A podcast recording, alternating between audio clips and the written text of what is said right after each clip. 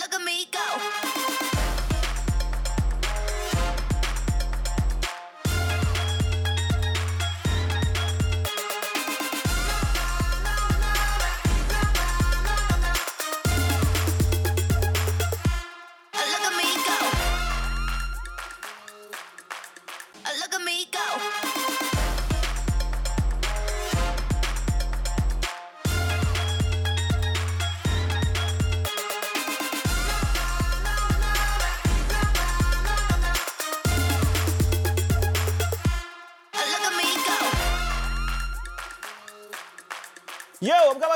Salam sejahtera. Selamat datang ke Berbulu Ringan Burn. Edisi penuh semangat pada hari ini. Tengok, aku pakai colour kuning. Macam aku cakap lah, kalau kau tak boleh nak menyokong Harimau Melaya ketika mereka di bawah, anda tidak layak untuk menyokong Harimau Melaya ketika mereka senang. Kan? Ha, tak apa. Cerita Harimau Melaya sebenarnya aku nak bagi tahu korang adalah pada segmen yang kedua bukan sekarang. Kita nak kita nak kita nak give away terlalu awal kan. Tapi aku nak perkenalkan dulu siapa tetamu aku pada hari ini. Nama yang tidak asing lagi, credibility pun ada. Member dah ada lesen C, member adalah coach Galacticos Academy siap anak aku kemungkinan besar akan join uh, dia punya apa soccer school lah orang kata yang aku maksudkan dah sekian lama tak muncul Mat Kening aka coach aka Apek aka Amirul. Apa? Banyak gelaran untuk aku hari ni. Apa khabar dia? Baik Wan. Nampak busy, Sibuk Wan. Tak cukup tidur sekarang ni. Tengah malam nak layan bola lagi. steady lah. Tapi demi Harimau Malaya kalah menang, kita Betul. tetap Dan kau antara yang paling layak nak sembang pasal topik ini sebab kau adalah seorang coach dan seorang pakar statistik yang aku bawa setelah sekian lama. Memang aku dah rancang benda ni. Korang je lalai. Aku dah rancang dah. Korang berdua sebagai pairing ini. Chun Hang, Ya. pakar statistik Astro Arena dan aku rasa kau kena jawab banyak soalan ni sebab bila aku buka topik ni dekat Instagram aku, orang siap petik nama kau in bold, bro. Are you ready? Ready, ready. Semua ready, semua ready. Okey, tapi sebelum tu kita akan sembang pasal Liverpool kejap lagi. Sebelum tu aku nak ingatkan korang platform-platform di mana korang boleh mendengar dan juga menyaksikan berbulu dengan burn versi penuh.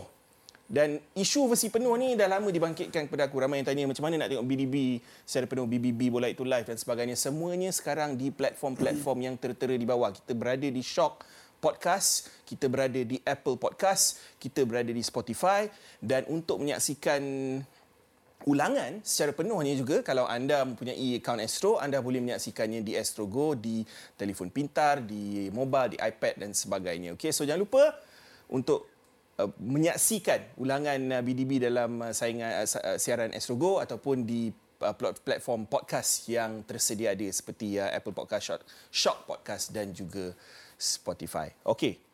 Uh, macam aku cakap tadi, topik Harimau Melaya akan menjadi tumpuan dalam segmen yang kedua sebab kita nak biar kosong. Banyak yang kita nak bincangkan, kita nak buka juga talian untuk korang. Ada nombor tertera yang kita akan uh, highlight dekat bawah ni. Korang dah nampak dah hubungi 0389578463. Aku ulang 0389578463 untuk berborak tentang apa jua topik yang kita sembang pada hari ini dan juga khususnya topik Harimau Melaya pada segmen yang kedua. Kira-kira dalam 15-16 minit daripada sekarang lah. Kita mau lengahkan masa. Kita nak start terus dengan uh, topik berkaitan Bournemouth 0, Liverpool 4. Bukan game itu semata-mata Mak Kening. Tetapi bila kau tengok satu tim yang tengah perform Bournemouth baru-baru ni dari segi results diorang di bawah uh, Andoni Raiola dan bagaimana Liverpool bertandang ke sana satu venue yang agak sukar untuk beraksi Ya. tight pitch dan sebagainya begitu mudah untuk mereka menjaringkan 4 gol. Tetapi sebelum itu, jom kita tengok dulu. Hello from Jim Bradford and Matt Holland for Bournemouth against Liverpool in week 21 of the Premier League campaign. Might break their way here. It does Jota. The Reds scythe through Bournemouth again.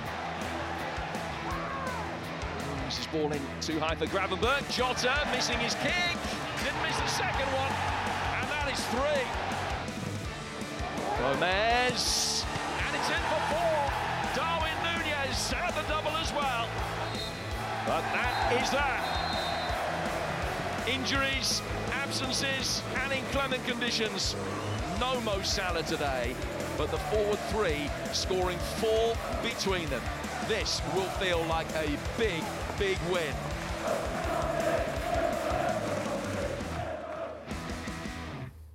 Alright, Mak Kening, uh, sebelum kita masuk dengan lebih detail de, pada setiap pemain dari segi statistik mereka bukan saja dalam game ni tapi dalam season setakat ni untuk Liverpool, adakah kau benar-benar merasakan bukan saja dari perspektif seorang fan Liverpool tapi dari perspektif seorang coach dan sebagainya bahawa Liverpool adalah benar-benar title contenders pada ketika ini?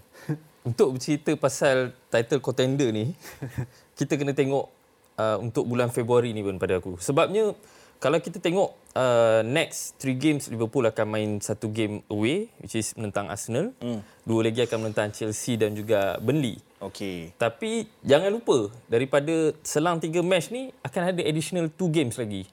Menentang pasukan uh, satu game EFL dan juga FA Cup satu lagi.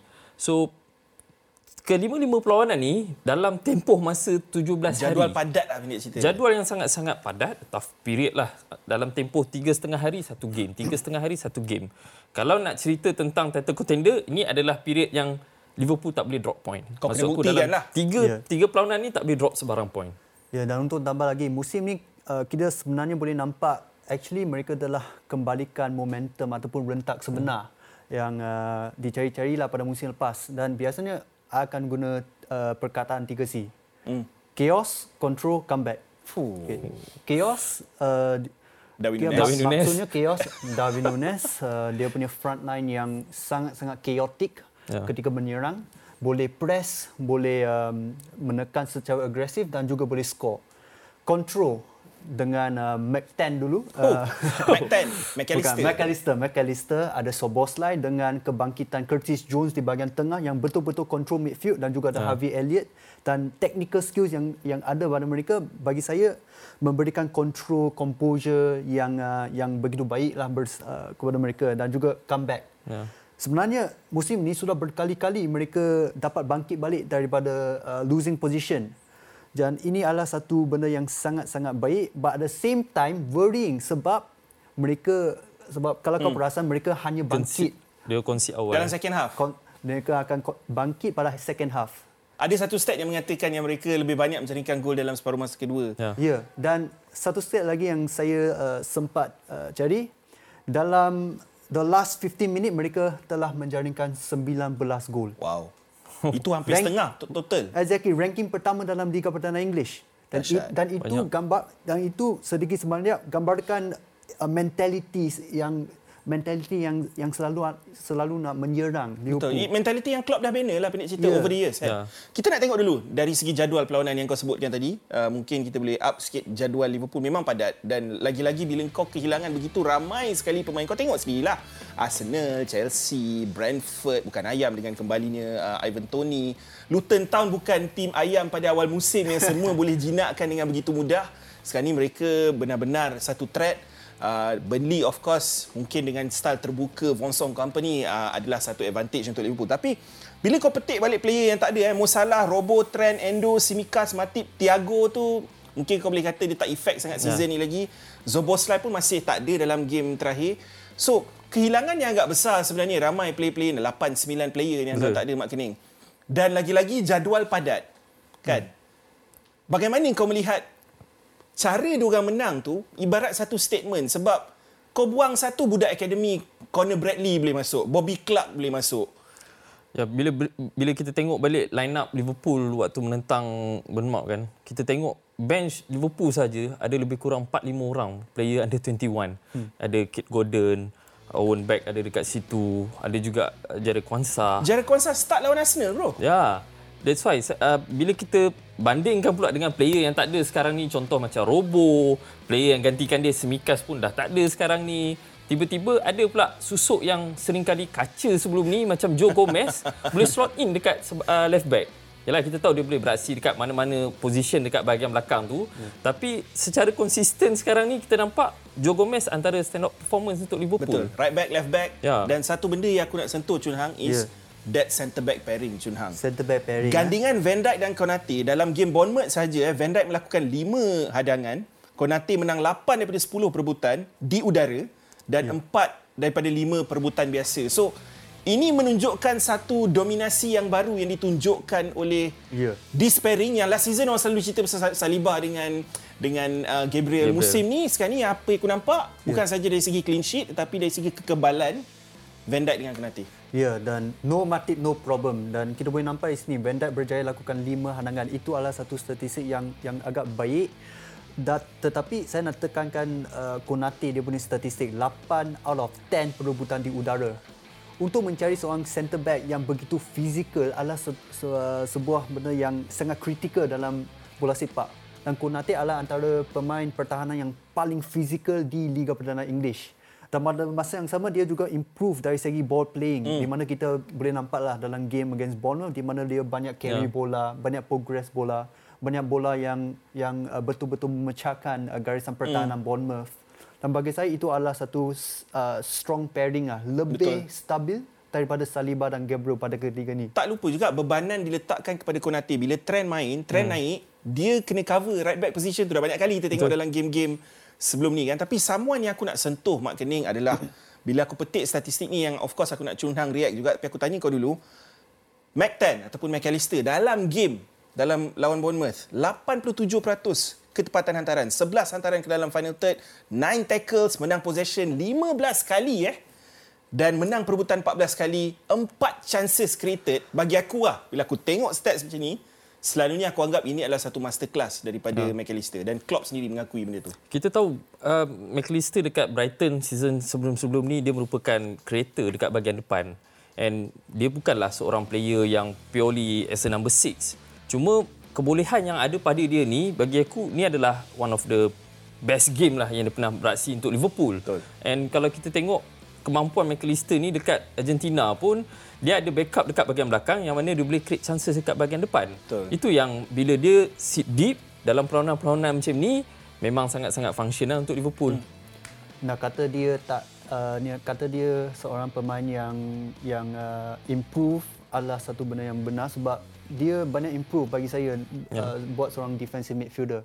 Baru-baru dia datang bagi saya dia tidak memiliki uh, physical quality untuk menjadi seorang defensive midfielder buat Liverpool tetapi dengan performance prestasi yang kita boleh nampak against Bournemouth tu yang sangat-sangat meyakinkan bagi saya ini adalah satu uh, titik perubahan kepada dia lah. Sebab dia sebenarnya seorang player yang suka melakukan progressive passes mm, ke hadapan. Mm. Mungkin kehadiran Endo waktu injury McAllister ni mempengaruhi sikit permainan betul, dia. Betul, betul. Sebab bila dia tengok Endo bermain dengan hantaran-hantaran yang lebih mudah, lebih selamat, mungkin dia boleh campurkan sikit dengan kelebihan yang dia ada untuk hantaran ke hadapan. Itu sebenarnya yang nampak kelebihan dekat McAllister. Kenapa aku highlight McAllister ni? Sebab ini adalah permulaan dia. Sebab sebelum ni mungkin kita tak nampak performance ni daripada McAllister. Dia ambil masa untuk ya. settle down dalam tim Liverpool, dalam trio midfield Liverpool tu kan. Yang sentiasa diperkatakan sebelum ni dengan adanya Fabinho, sebelum ni uh, dengan Hendo dan sebagainya. Ya. They have to find the replacement lah kan. Dan sekarang ni kau dah nampak dah peranan watak tu boleh diisi dengan adanya Endo, Wataru Endo dan juga of course uh, Alexis McAllister. Tapi satu pemain lah guys yang menghairankan aku pada musim ini kerana benda ni bukan benda baru. Sebenarnya the last two seasons kita dah nampak bab underperforming XG yeah. adalah yang paling tinggi adalah Darwin Nunes dalam yeah. season-season sebelum ni eh.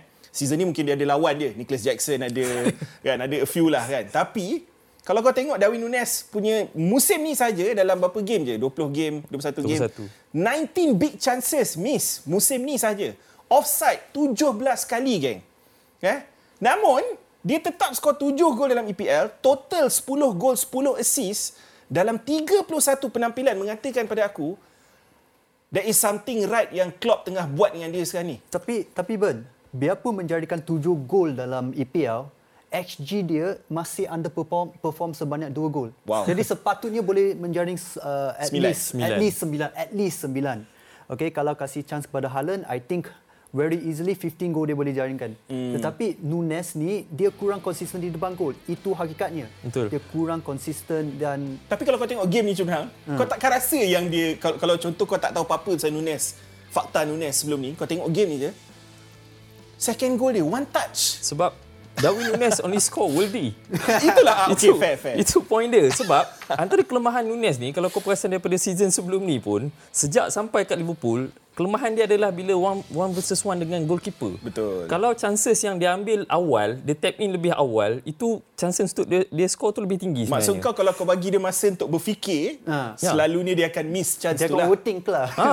okay. Kita tengok macam lawan Newcastle kan, dia tak hmm. ada masa yang banyak, dia tahu tim dia sedang tertekan sekarang ni, dia kena ambil early shot, and benda tu menjadi. Okey. masuk. Ha. Tapi Ben, kalau bagi saya, kalau nak nak pilih seorang uh, pemain Liverpool untuk menjadi penyerang utama pasukan saya, saya akan pilih Diogo Jota. Mm. Sebab Diogo Jota adalah antara penyerang ataupun penyudah terbaik di Liga Perdana English. Betul, betul. Dan bagi saya ini saya saya uh, hanya kongsikan stat 11 shot on target dia berjaya dia berjaya menjaringkan 7 gol dalam EPL pada musim ini. Gila.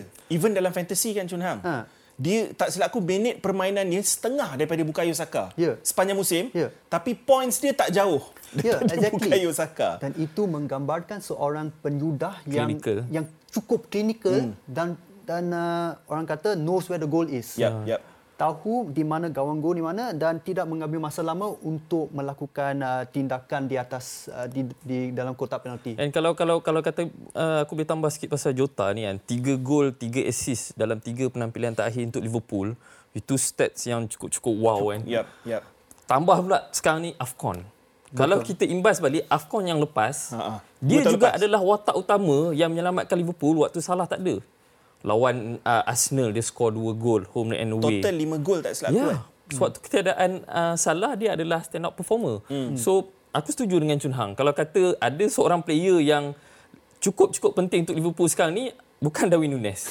Is Diogo Jota, sebenarnya. sebab Jota. kalau ikutkan dia adalah creator untuk gol pertama Betul. pun dan walaupun dia miss hit untuk second, Second goal dia goal. kita nampak bagaimana dia kalau kau bagi dia sesaat dalam kotak penalti sekalipun dia akan menghukum barisan mana-mana barisan Ya. pertahanan. Tapi lebih menarik adalah satu tagline yang diberikan ataupun nama yang diberikan kepada Jota ni adalah the Salah replacement specialist. Ya, dan, dan Klopp baru puji dia sebagai seorang pemain yang sangat-sangat bijak, memiliki uh, footballing IQ yang sangat tinggi. tinggi. Dan itu benda yang sangat luar biasa. Cuma bagi saya. sayang dia always injured lah eh. always injured dan uh, kadang-kadang tak tak dapat rentak tu. Betul. Sebab susah nak jatuhkan uh, salah dalam starting eleven. Kita Betul. tanya Azril fan Liverpool yang menunggu di talian Azril.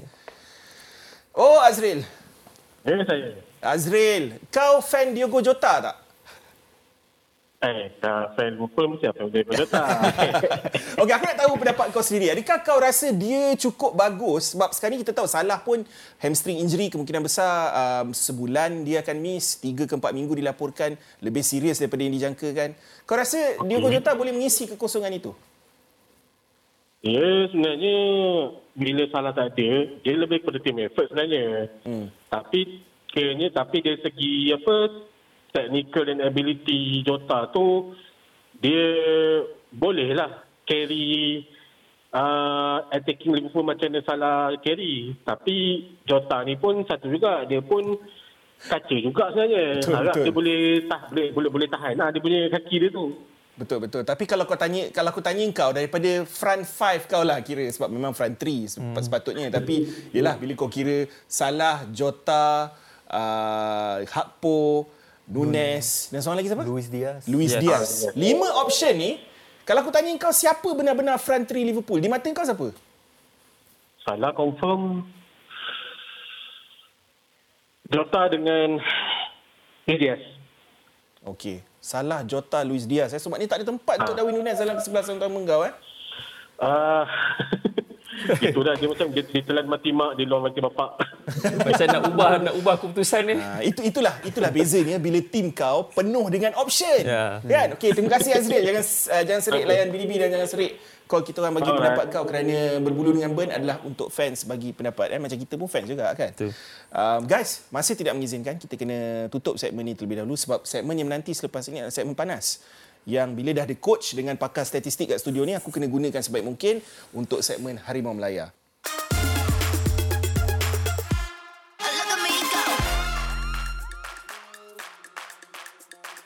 Malaysia sudah pastinya akan cuba sedaya upaya untuk jadi yang terbaik di sini.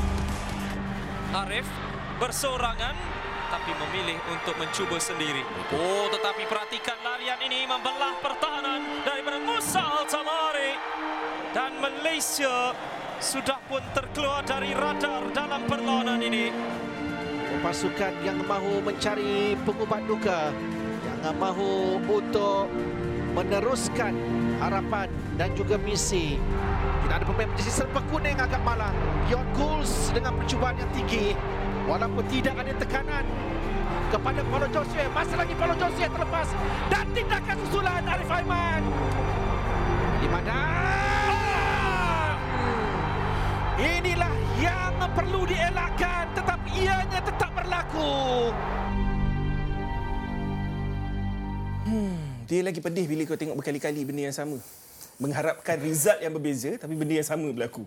Uh, Especially try Arif Aiman, Dion Cools. Itu antara peluang-peluang terbaik dalam first half tu. Dan juga aku melihat peluang Paulo Josue apabila cross yang dilakukan, hantaran pendek dilakukan daripada Faisal Halim tu sebenarnya kalau dia melakukan sentuhan kali pertama tu mungkin kita tak tahu ke mana hala tuju. Mungkin kita dah meraihkan satu mata atau mungkin kita dah meraihkan tiga mata. Kita tak tahu kan. Um, sebelum tu aku nak ingatkan korang bahawa uh, kalau kau nak call Sembang nak menyertai perbualan kehangatan uh, Sembang tentang Harimau Melaya ni, nombor dah tertera kat bawah. 03898957 8463. Call sekarang, okey. Kita akan uh, ketengahkan pendapat korang. Bukan itu saja, dekat IG pun aku ada buat story uh, pagi tadi dan banyak komen-komen dekat sana soalan kepada Chun Hang dan juga Mak Kening. Start simple dulu. Di mana kesilapan kita kalau ada kesilapan di mata kau ataupun adakah ini sesuatu yang kau dah jangkakan sebagai seorang coach sendiri, Mak Kening? kena menghela nafas panjang pun kalau nak cakap pasal kesilapan ni. Sebabnya as a fans yang hadir ketiga-tiga perlawanan kelayakan Piala Asia dua tahun lepas, aku cukup-cukup kecewa sebenarnya dengan result yang kita dapat. Bukan aku expect kita menang ataupun aku expect kita bawa balik sebarang mata. Aku tak harapkan semua tu. Tapi at the first place player-player yang dipilih tu pun ada yang kita tak bersetuju. Hmm. Memang sedap sekarang ni kita nak berkata-kata kan nak bangkang pemilihan player nak cakap kau percaya cakap aku bila result macam ni result tak cantik confirm akan keluar cerita-cerita tangan gaib cerita-cerita oh player yang main uh, kelayakan saja layak main untuk tournament sebenar confirm akan keluar dekat media sosial Dah keluar dah pun. tapi sekarang ni kita berpijak di bumi yang nyata lah Ben. Aku tanya kau eh, siapa kita untuk harapkan sesuatu dalam tournament yang tertinggi Asia, negara kita beraksi kali pertama selepas 40 tahun. Hmm. So aku cuba untuk jadi realistik tapi dalam masa yang sama aku tetap dengan pendirian aku aku tak bersetuju dengan beberapa pemilihan pemain. Itu sebenarnya masalah bagi aku. Okey, siapa kita kita hold dulu? Yeah. Chun Hang. Ya. Macam dia kata, penantian berapa berapa tahun? 41 tahun. Lepas tu kalau dikira last kita layak pun ba- based on kita sebagai Tuan host 2007. Ya. Dan aku tak sangka Chun Hang, Ya. that the last goal yang aku nampak daripada Indra Putra Mahyudin pada 2007 itu adalah mungkin kemungkinan besar gol terakhir aku nampak kat Piala Asia kena tunggu lagi 4 tahun sebab aku jangkakan tak mustahil mustahil lah kalau Malaysia tak skor langsung Betul. dalam kempen pada kali ini dan sekarang ni kita berdepan kemungkinan besar yang kita akan pulang bukan saja dengan tangan kosong tak tak ada point tapi juga tak ada gol. Hmm, um, secara jujurnya, Ben, uh, bukan saya nak letak harapan tinggi, tetapi saya tidak menjangka prestasi seteruk ini. Okey. Okey. Kau memang ada ada something wrong lah. Ada, Okey, ada sila, something sila, wrong sila, lah. sila. Sebab saya setuju dengan uh, dengan Amirul, dengan Mak Kening, di mana ada beberapa uh, keputusan yang saya sebenarnya tidak setuju. Terutamanya dari segi taktikal. Okey, kita buka sekarang. Silakan. So, kita sedia maklum sepanjang uh, persiapan Piala Asia ni Malaysia banyak bermain dalam back empat. Ya. So, back empat dan itu sebenarnya uh, taktik kegemaran King Abanggon lah. Ya, ya. Tapi dalam um, dalam World Cup qualifier dan juga kedua-dua perlawanan ini kita nampak mereka bertukar formasi back tiga. Hmm. Dan sebenarnya tak salah pun sebab uh, melihat kepada kedudukan pemain uh, ataupun pasukan lawan mereka berada dalam ranking yang lebih tinggi. Hmm. Jadi make sense lah kalau kita nak bertahan dengan lima pemain ataupun tiga pemain. Cumanya nak nak bertahan dengan back three, back lima tak boleh lah guna high line, high pressing. Betul. Sebab yang tu beza sangat sebab kalau sebab maksudnya kalau kita membuat uh, ataupun melakukan high pressing maksudnya akan mereka akan tampah seorang pemain Hmm. uh, di di bahagian atas Depan. di bahagian depan dan Maknanya gamble lah dekat bawah tu. Ha, dan begitu mudahnya seorang pemain pivot ataupun seorang pemain midfield ditarik keluar daripada posisi asalnya untuk join sekali dia punya pressing pressing scheme, pressing attack semua. Dan tinggalkan seorang pemain pivot untuk uh, untuk kawalkan uh, midfield zone tengah itu. Okey, itu dari segi taktikal. Hmm. Dari segi players Mak Kening yang kau nak petik tadi. Aku kaitkan sikit dengan taktikal yang Chun Hang cakap tadi. Betul sebenarnya bila kita play front foot front foot pressing kan, kita sebenarnya memerlukan at least memang memerlukan dua orang player dekat bahagian tengah yang akan bekerja keras, yang Ya. akan player yang mobile lah senang cerita. Dia boleh pergi, dia boleh balik. Bukan one way ticket saja. Kira macam box to box player. Yes, kita perlukan dua orang. Kita pernah tengok macam mana Datuk Ong pernah gunakan Noor Azam Aziz dan juga Syami Kuti dulu. Ya. Kalau kata kita main dalam sistem 3-4-3 sekarang ni, kita pergi terlalu ramai dekat depan, kita tinggal space yang besar dekat belakang. Betul. So, apa sebenarnya yang kita nak buat? Adakah kita memang nak main front foot, front foot pressing ataupun kita nak sit deep dengan tactical kita ni? Ni berdasarkan dua-dua game ke? Game lawan Jordan saja atau game lawan Bahrain saja? Game lawan Jordan memang nampak ketara terutamanya dengan pemilihan right wing back letak Arif Haiman tu memang sangat-sangat pelik lah bagi aku walaupun Dan dia pernah main sama Faisal main dengan Arif. ya Side yang sama. aku ada dengar satu explanation daripada uh, Faisal Halim dia kata memang itu adalah arahan taktikal daripada coach Kim katanya dia nak player yang laju dekat bahagian kanan hmm. which is dia dan juga Arif player yang tinggi dekat bahagian kiri Corbin dengan Romel Ya. Ya. tapi benda tu tak pernah kita nampak dalam perlawanan-perlawanan sebelum ni. Ditambahkan pula bila lawan Bahrain ni, Syamil Kuti dikeluarkan menggantikan digantikan dengan Nacho Insa. Itu sebenarnya bagi aku makes no sense lah. Okey, kita tengok dulu dari segi statistik pemain-pemain tengah yang sempat kita kutip lah dalam dua perlawanan yang sudah pun kita harungi dalam saingan uh, Piala Asia ni. Stuart Wilkin of course is the stand-up performer lah. Okey. Uh, dia memang tak dinafikan lah. Eh. Uh, even dalam first game pun stat dia macam dia main dalam tim yang menang. Uh, Afiq Fazail sedikit menghampakan dalam game yang pertama. Syamil Kuti antara 45 minutes yang mengejutkan aku untuk player yang tak main dekat peringkat kelab, yang tak main untuk untuk pasukan kebangsaan dah berapa lama. Nacho Insa, inilah persoalan yang ditanyakan oleh ramai di luar sana. Korang sendiri boleh tengok numbers kat situ. Dari segi passes antara yang terendah mungkin sebab dia main cuma 44 minit. Tapi kau bandingkan dia dengan Syamil. Ada perbezaan yang sangat ketara dekat situ dari segi output kedua-dua pemain ini. Tapi bila aku tengok dekat sofa score, dua-dua ni berikan rating 6.4. Chun Hang ada educate aku tadi tentang tak semuanya boleh dilihat statistik dengan mata kasar. Kau kena gunakan eye test. Ya. Chun Hang, eye test maksud anda dari segi perbezaan Syami dan Nacho dalam 45 minit first dan second half. Dia macam ni lah. Sam Kuti dia kita tahu dia memang memiliki- faktor aggression dan physicality. Hmm. Dan kita uh, banyak nampak dia turun bawah, Betul. rajin naik atas dan banyak support uh, serangan melalui transisi Malaysia. Hmm. Tetapi itu bukan um, itu bukan kelebihan Nato Insah. Betul? Kita sedia maklum dan tak dinafikanlah dia semakin berusia 37 tahun tidak lagi orang kata uh, memiliki kelincahan ataupun kepantasan seperti Syamil Kuti yang 10 Betul. years his senior, 9 years his senior. 9 years his senior. Dan saya rasa Syamil Kuti ni sangat-sangat penting buat um, buat plan Malaysia untuk menang bola kedua. Betul. Especially menentang pemain-pemain Bahrain yang memiliki faktor fizikal. Dan itu bagi saya dalam second half boleh nampak perbezaan yang sangat-sangat ketara. Ya. Bukan kita nak persoalkan kemampuan Kim Panggon. Kita tahu dia memang oh. mampu rekod kemenangan dia sebelum masuk kejohanan pun dah 70%.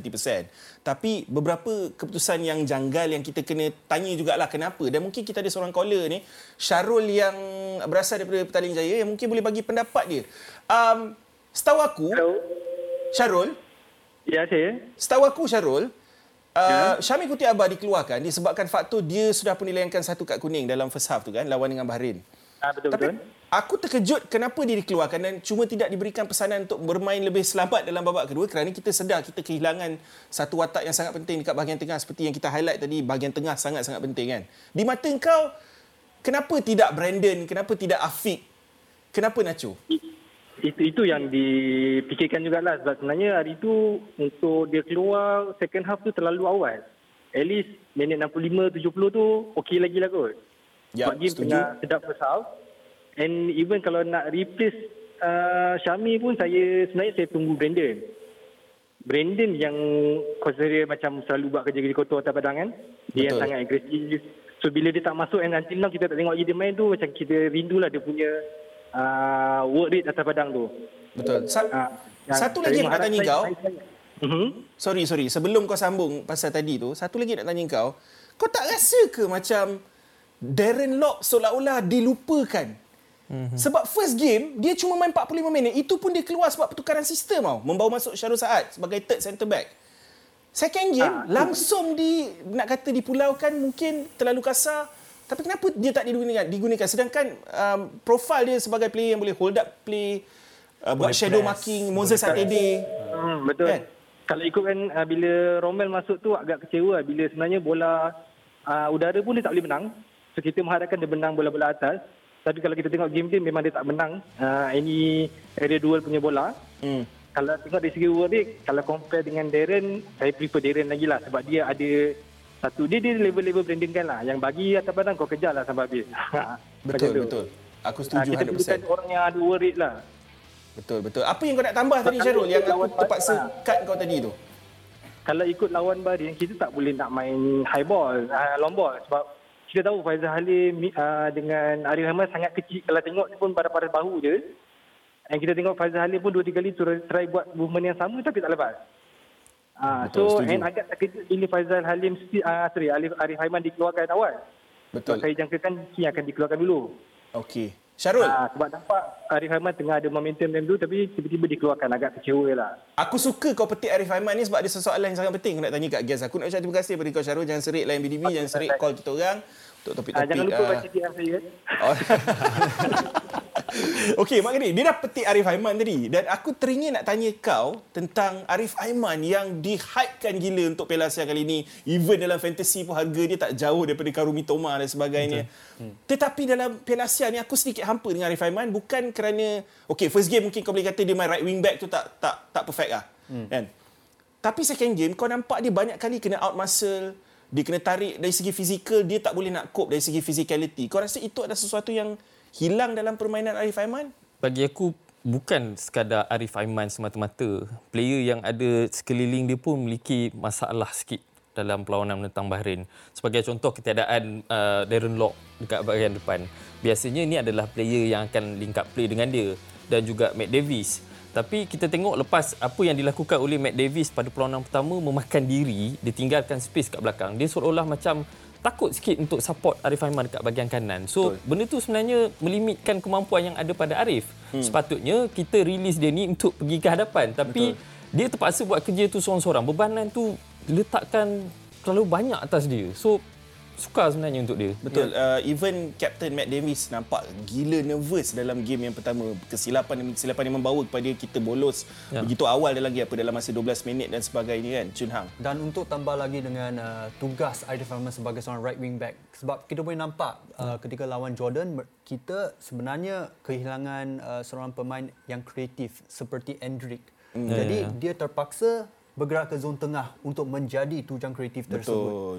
Dan sudah berkali-kali dia uh, berjaya masuk dan cuba ada cuba membuat progressive pass Betul. ke bahagian kiri ke bahagian kanan itu ada dia ada buat. Betul. Tetapi um, dari segi defensif yang tu lain cerita lah yang Betul, kita betul. Uh, tahu Ya. dia memang bukan seorang right back. Memang bukan seorang right back. Okey, okay. aku nak pergi ke IG pula sebab tadi aku ada up story yang nak tanya, nak bagi peluang untuk mereka tanyakan korang soalan dan juga luahan uh, untuk BDB pada hari ini menceritakan tentang Harimau Melaya. Uh, system of play yang kurang menjadi atau salah pilih pemain at Lepak Pro. Okey, so tadi kau dah jawab dah bab taktikal dari segi pemain pun tak perfect. Ya. Tetapi okey, kita petik balik dari segi uh, pemilihan pemain gantian yang dikritik hebat. Okey, Nacho satu, Sumare. Even dalam game lawan Bahrain, uh, kenapa kaki kiri um, um, Safawi tidak di, dibawa masuk untuk menjadi satu option yang berbeza? Dia bila cerita tentang player yang uh, majoriti tak bersetuju adalah uh, Nacho Insa pemilihan dia. Kita, aku tahu ada yang suka ada yang tak suka tapi majoritinya tak suka lepas tengok performance dia malam Betul. malam tu. Tapi ada juga a few player yang dipersoalkan keberadaan dia orang dalam squad ni. Contoh macam Sumareh dan juga Kuzaimi PE mm. yang jarang-jarang dapat uh, chances untuk beraksi dalam first eleven tapi memandangkan dia tahu taktikal Kim Panggon dia dimasukkan ke dalam skuad macam ni. Okey. Itu satu. Dua, aku sangat-sangat tak bersetuju kehadiran Nacho Insa dalam uh, skuad kali ini. Salah satu sebabnya adalah Okey. takkanlah sebabkan dia beraksi dekat peringkat uh, tertinggi contoh macam La Liga, Hmm. itu saja reason kenapa Kim Panggon nak bawa dia. Betul. Kau faham tak? Kalau disebabkan oleh kepimpinan dalam skuad kali ini, Aku boleh persoalkan kepimpinan dalam kalangan player-player tempatan kurang dalam tim ni. Betul. Player yang paling senior siapa? Yang ada dalam yang beraksi lama lah dengan skuad hmm. Rimau Malaya. Aku boleh cakap Syarul Saad. Betul. Seorang saja. Syami, Syami Safari masih muda. Betul. So kalau nak bawa dia berdasarkan pengalaman semata-mata, aku rasa kalau macam tu baik tepat dia kita gantikan dengan Safiq Rahim. Okey. Player yang ada pengaruh macam tu. Setuju dengan kau 100%. Kita ada beberapa lagi IG. So, kalau boleh soalan jawapan tu jangan panjang sangat eh. Takut tak cukup tahan. Se- Seorang lagi kita nak tanya. Okey, kita up satu lagi. Uh, apa homework buat FAM dan MFL selepas Piala Asia at Arif Daniel? Mungkin uh, mungkin question ini uh, mungkin question ini tentang projek naturalisasi Ya. kan. Ah, sebab ramai kat okey just to bagi idea eh ramai yang menghentam projek naturalisasi sekarang dan lebih kepada pemain warisan. Itu yang ramai nak sekarang ni sebab bila tengok berkali-kali pemain naturalisasi tidak dapat deliver hmm. menjadi satu kehampaan Betul. di mata orang ramai lah fans. Tapi kalau kalau sorry Jemang, Ah, kalau, kalau kalau aku ber- berkenaan dengan soalan ni kan, aku lebih prefer untuk ketengahkan bakat-bakat muda. Contoh macam Syarul Nizam daripada Terengganu, centre back yang kita tahu main cukup banyak minit permainan. Ubaidullah Ubaidullah, player-player macam ni Kim Panggon dah start perlu masukkan ke dalam pasukan slow-slow. Peranan Matt Davis, Corbin uh, Corbin Ong, Dion kita tak nafikan masih lagi penting. Tapi hmm. transisi tu dah perlu ada. Player macam Feroz dah hmm. perlu start diberikan pendedahan dekat peringkat yang lebih tinggi. So Betul. itulah aku t- agak kecewa sebenarnya ketiadaan player-player macam ni, player-player muda yang kita tahu boleh deliver something Aku- walaupun kurang experience. kan? Something yang ramai orang tak sentuh dalam game lawan Bahrain tu eh. Faisal Halim aku rasa ada tiga kali melakukan hantaran memecahkan barisan Ya. ataupun mematahkan breaking the lines passes yang dia dia berjaya lakukan. Cuma bila aku tengok turn, dalam 20 minit yang pertama lawan Bahrain tu eh, aku begitu yakin Harimau Melaya ibarat Harimau Melaya lah tim 87 ranking dekat dunia, hmm. Bahrain 130 sebabnya betapa banyaknya kali Chun Hang kita turnovers yang kita lakukan melalui high press itu. Hmm. Termasuklah Faisal dengan si Arif, Arif. yang melakukan press tinggi. Tapi masalahnya setiap kali kita buat turnover, kita ibarat tak tahu nak buat apa dengan bola. Ya dan ini terpulang kepada sistem formasi di mana Ya. mereka tidak ada support di situ. Dan sebenarnya dalam sistem yang kita pernah nampak, Darren Lock akan sentiasa berlari, bermati-matian di, di atas padang untuk melakukan link up, untuk press, untuk um, Hold up menjadi play. untuk hold up, untuk menjadi poacher di dalam kotak penalti. Dan saya rasa um, dalam kedua-dua perlawanan ini Malaysia memang memerlukan seorang poacher dalam kotak penalti. Kalau kita nampak dalam game against Bahrain, Paulo Jose telah melepaskan beberapa chances yang Right. boleh dikira big chances lah Ya, di mana dia let the ball go too early semuanya tak lepaskan shot dengan lebih lebih awal dan bagi saya sebenarnya saya saya sangat kecewa hmm. uh, kerana Syafiq Ahmad tidak Betul. dibawa Ah. ke Betul. Qatar. Okey, itu satu. Sebab kita tak cukup masa dah nak Ah, sambung okey, perbualan ni. Sebab ada yang kata KPG ataupun Kim Panggon banyak overthinking ala-ala Pep Guardiola pun ada. Sebab Datuk Amidin ada sebut kan, dia mm-hmm. memang suka berfikir 24 jam. Betul. Dan bila dia overthinking dari segi, yelah aku faham dia turunkan taktik dan juga pemain berdasarkan lawan uh, ranking 86, mm-hmm. 87 physicality diorang negara Arab dan sebagainya. So mungkin ada unsur overthinking kat situ Ya. ada yang orang cakap. Tapi lawan Korea bagaimana guys? Itu yang kita nak tahu sebab ini adalah match day yang ketiga untuk Harimau Melaya di Piala Asia, Piala Asia 2023 Qatar. Uh, walaupun ialah kita dah tersingkir Uh, melainkan kita menang 10-0 lawan Korea Selatan. Kita tak tahu apa-apa boleh jadi bola sepak kan. Uh, uh, kita ada Kish bersama dengan uh, uh, Zainal Abdul Hassan, Datuk Zainal bersama dengan uh, S. Subramaniam dan juga Datuk Lim Tiong Kim yang akan berada di studio. Wan Karil Azwan Rizal Yusof adalah pengulas anda uh, untuk perlawanan ini. 6.30 petang pre-show, 7.30 malam kick-off, 25 Januari Kamis nanti. Okey guys, nampak gayanya masih tidak mengizinkan pejam celik-pejam celik dekat 20 minit kita sembang tentang Harimau Melaya ni. Kita ucapkan terima kasih kepada caller Syarul tadi. Uh, kita akan berehat sebentar bila kita kembali selepas ini. Satu persoalan yang seperti biasa disebabkan ego, kita kena bincang kat sini. Pasal sama ada Liga 1 ni lagi elok daripada Liga 1 tu. Faham-faham je lah apa aku maksudkan.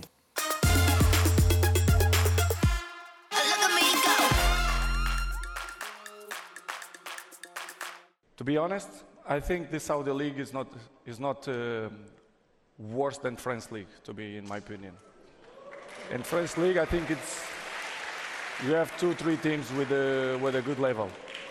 In Saudi now, I think it's a more competitive. They can say whatever they want. It's just my opinion, and I played there one year, so I know what I'm talking about. but I think right now we are better than French league, so we still improve. Do you use the criticism as motivation when you It's part of the journey. I'm always uh, dealing with that. I'm professional 22 years. It's part of my, my journey to be a better man, a better player, a better father. So, so it's good. I like when the people doubt about me and I prove again that uh, one year with successful. I had last year a, a little bit difficult uh, journey, but I'm glad that that things happened because make me feel more, more strong. And you can see this year I did a fantastic uh, season. Uh, I was the, the best goal scorer. Imagine to beat that animals, the young lions like Alan, for example, uh, with the goals. So I'm proud. I'm 39 soon, and I'm still looking good. So I'm proud. Okey, first kali tahniah kita ucapkan kepada Pak Do, kepada CR7 Cristiano Ronaldo kerana menang tiga anugerah dalam Globe Soccer Awards yang akhirnya Best Men's Player dimenangi oleh um, Erling Haaland dan juga tak silap aku Best Asian Player dimenangi oleh Son Heung-min. Dia menang untuk fan favourite punya Ya. kategori satu, satu lagi top goal scorer uh, di seluruh dunia untuk tahun 2023. Hmm. Uh, 54 gol tak silap aku untuk negara dan juga kelab. Uh, dan satu lagi anugerah yang dimenang aku tak pastilah kan. Uh, apa pun apa yang kontroversi sekarang ni adalah apa yang diluahkan oleh dia. Tapi itulah kadang-kadang aku rasa mungkin dia nak pengiktirafan tu daripada seluruh dunia tentang pencapaian dia dekat Saudi League. That's why dia buat statement macam tu. Bahawa Saudi Pro League is not worse. Bermaksudnya dia nak kata dia lagi better lah daripada League One disebabkan level of competitiveness. Liga tu dari segi berapa tim yang betul-betul bersaing dekat French League. Mungkin kau boleh kata dalam 10 tahun yang terakhir cuma Lille dengan mungkin Monaco sahaja yang benar-benar Cabar. memberi sorry? Cabar PSG. mencabar PSG tapi dekat Saudi Pro League mungkin lebih banyak lagi tim sekarang ni kan. Especially the big four yang bawah PIF dan sebagainya. Chun Hang bila kau dengar statement tu even Opta dah buat dia punya ranking system eh. Hmm. Cu- cuma ada 5 pasukan Saudi Pro League dalam 24 pasukan dalam ranking sistem yang dilakukan oleh Opta mengatakan Cristiano Ronaldo adalah salah sama Ya. sekali.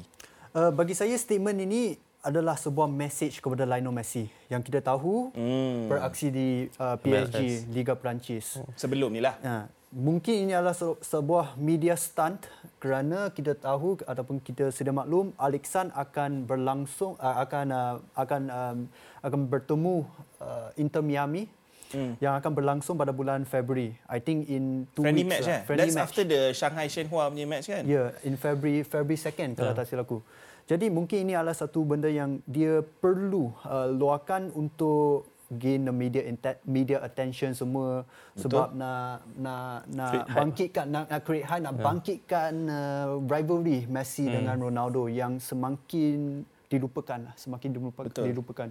Tapi dilupakan untuk sebab yang betul lah sebab Tapi satu pa- pada aku, aku aku mungkin boleh kaitkan dengan Ballon d'Or baru ni.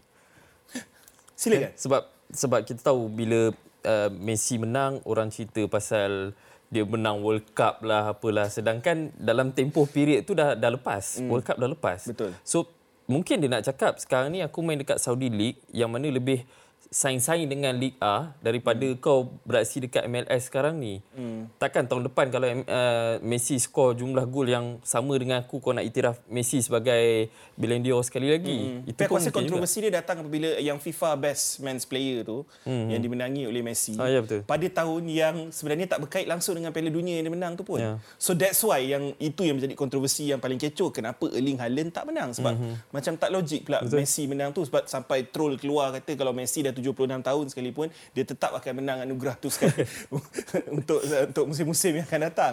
Tetapi bila kau tengok Opta dah keluar uh, benda ni lepas tu League One pun balas dengan gambar Mbappe cubit Mhm. pipi dia sebab dia orang pernah main friendly iaitu kalah 5-4 kepada Ya. PSG.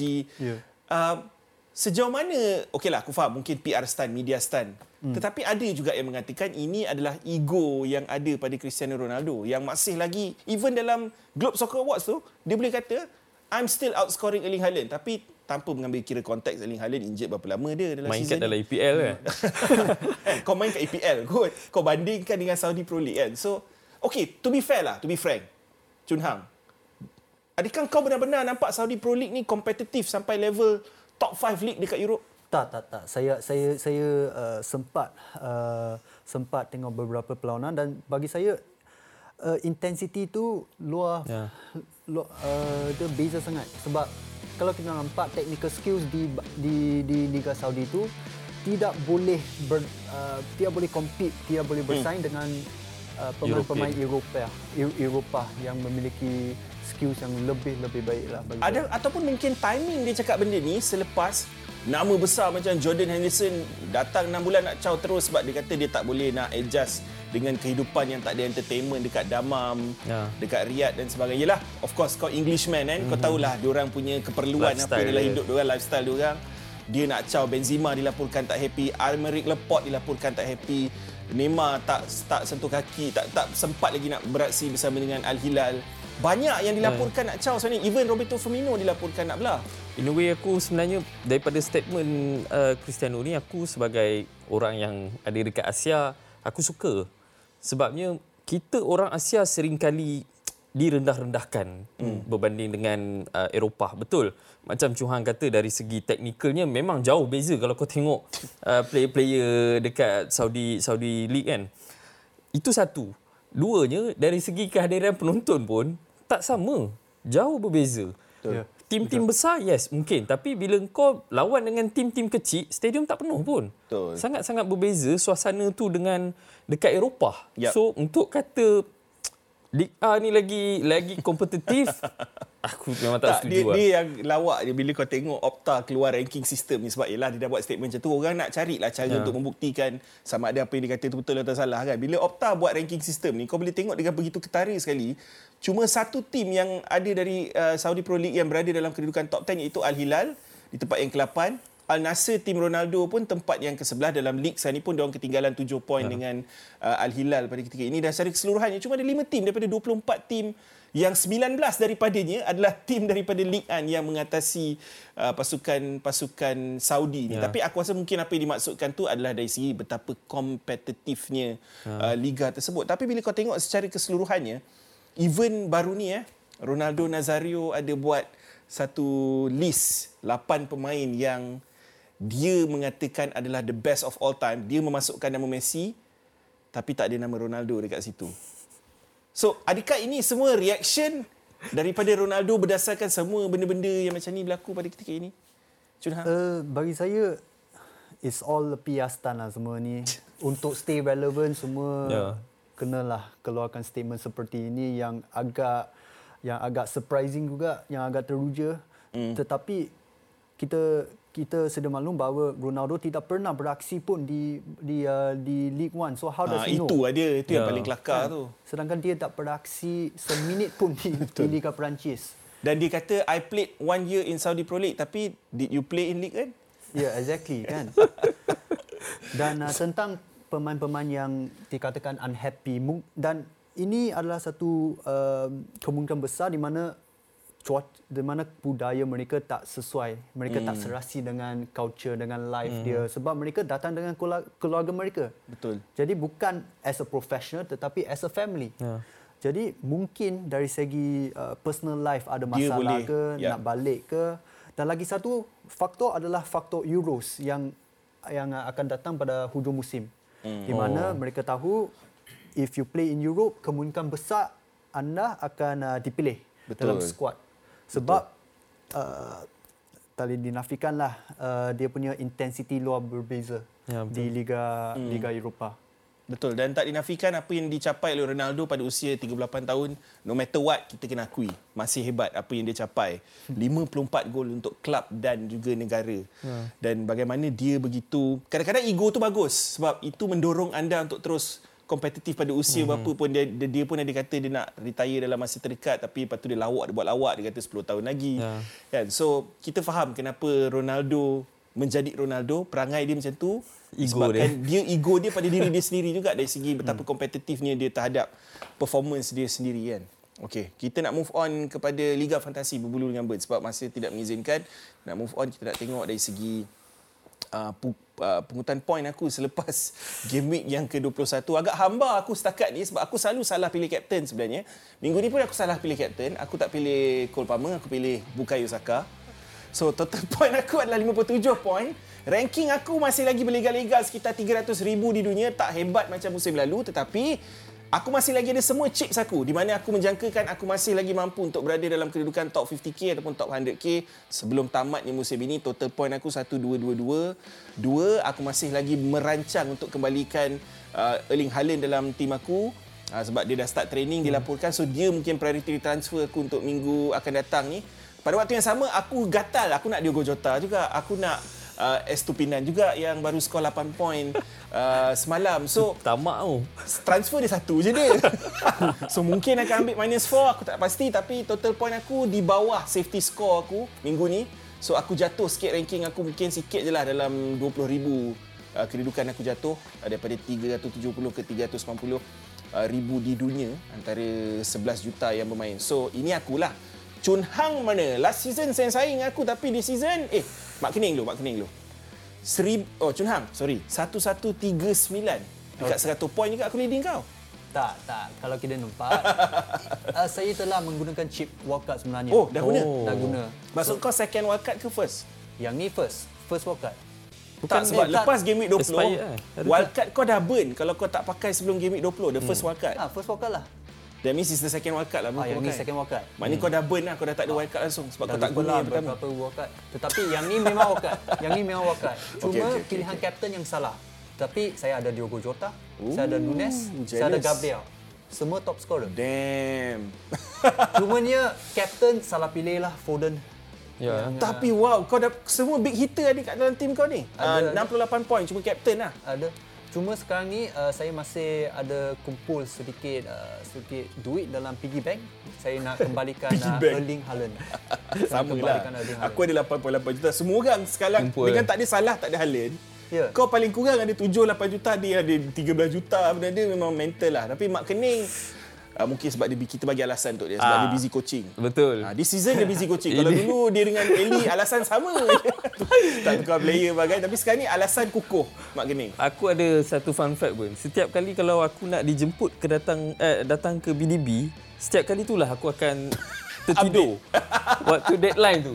Okey, tak faham, sempat faham, nak faham, tukar. Aku sibuk apa Aku memang ngaku Dah nampak, dah nampak. Memang- Kau tak tipu sebab nampak ketara kau masih ada Son, kau Ya. masih lagi ada Kabore, Salah, Trent semuanya yang memang dah lama dilaporkan Tak boleh, injured ah, dan betul, kau tak betul. buat apa-apa perubahan. Aku bajet kau mungkin akan ada dua free transfer untuk Dah, memang ada. game week 22 kan sebab kau tak guna kan. Sayang cuma sayang lah. Bila kau dah ada dua, kau nak yang kau nak roll lagi satu minggu tu kau burn satu. So kau tetap akan dua dua dua Mungkin je aku akan pakai kan. wildcard. Ah, boleh boleh. Ah. Boleh tapi cuma bab- chip strategi tu aku akan share mungkin minggu depan lah. Kita tengok dulu kedudukan Liga BDB setakat ini dari segi kedudukan top 10. Siapa yang mendahului mungkin ada perubahan sedikit. Wenger Zipper ni memang power. Sean Tam 1358 point, 7 point di atas kota lama City, Jegen ISM. Adam Budiman pun memang dah lama kat situ dan KLFC. Antaranya uh, adik Topik Hem, uh, nombor 7 sekarang. Hari tu dia nombor 1. Uh, Mikel Arteta Badakos pun ada dekat situ. Galacticos, Nunes Zoboslai, uh, Ais Rajin, Spursy. Uh, semua dalam lingkungan 1,300 point dah ada. Jauh. Kalau tengok betapa jauh ni dia leading. Aku pun ketinggalan dekat apa? 80 point daripada tempat ke-10. Mungkin sedikit lah dekat 90 point dekat ketinggalan kan daripada tempat yang ke-10. Tetapi di season memang berbeza sebab kalau last season kau sentiasa ada salah, salah satu antara Salah atau Haaland. Mm-hmm. Kane. Di season tiba-tiba untuk jangka masa yang panjang tak ada Haaland. Ada. Uh, untuk jangka masa yang panjang sekarang tak ada Salah. Kan? So dia lebih membuka kepada casual player untuk Captaincy, eh? menyerlah. Okey, ada dua player yang aku nak suggest kepada orang di luar sana selain daripada mengejar pemain double game week sebab dilaporkan City dan kemungkinan Liverpool akan ada double game week pada game week 25 akan datang. So of course kau kena load up dengan players ni lah. Tapi kalau kau tengah cari budget player, Dan Burn, Newcastle antara yang cantik sekarang ni sebab tiga perlawanan selepas Aston Villa pada game week 22 tu adalah dalam kategori hijau di mana dijangka Newcastle boleh keep clean sheet. Uh, Dan Burn boleh dapatkan point untuk gol atau assist. Kita tahu Dan Burn ni antara player Takut Newcastle dia tak yang main lah, Bun. dia anak emas Eddie Howe bro. dia anak emas Eddie Howe. Silap-silap ada gambar pelik-pelik yang dia simpan Eddie Howe. Dan Livramento yang cun gila lah. untuk 5 game pun drop macam tu je oh. untuk dia. Kan? So aku yakin no matter what dia akan main. Hmm. Dan kalau kau nak kau, kau suka point kau ambil lah dia 4.4 juta. Joao Pedro semalam sedikit menghampakan lah tapi dengan injury crisis yang ada pada Brighton sekarang ni. Ya. Chun Hang, Ya. do you expect him to keep starting? Ya, ya. Dan sebenarnya dia berada dalam tim saya. FPL. Wow. Dia tak skor lah. Cuma dia tak skor. Tetapi dia adalah set piece taker, penalty taker. Wow. Uh, dengan Tottenham juga ada ada skor dua biji penalti seperti ini.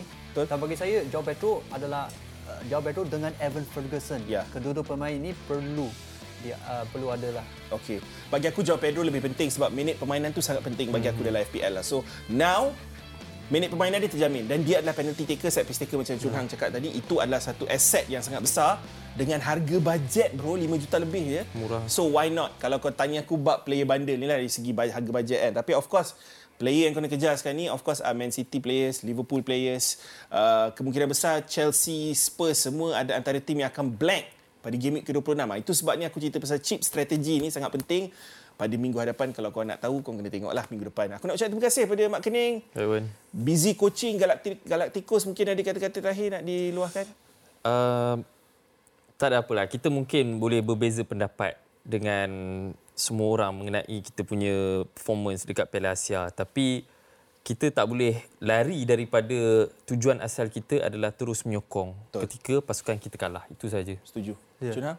Uh, teruskan sokongan anda kepada Harimau Malaya. Itu saja. Alright, guys, macam biasalah. Kita dekat sini, kita bukan pandit, kita bukan expert pun.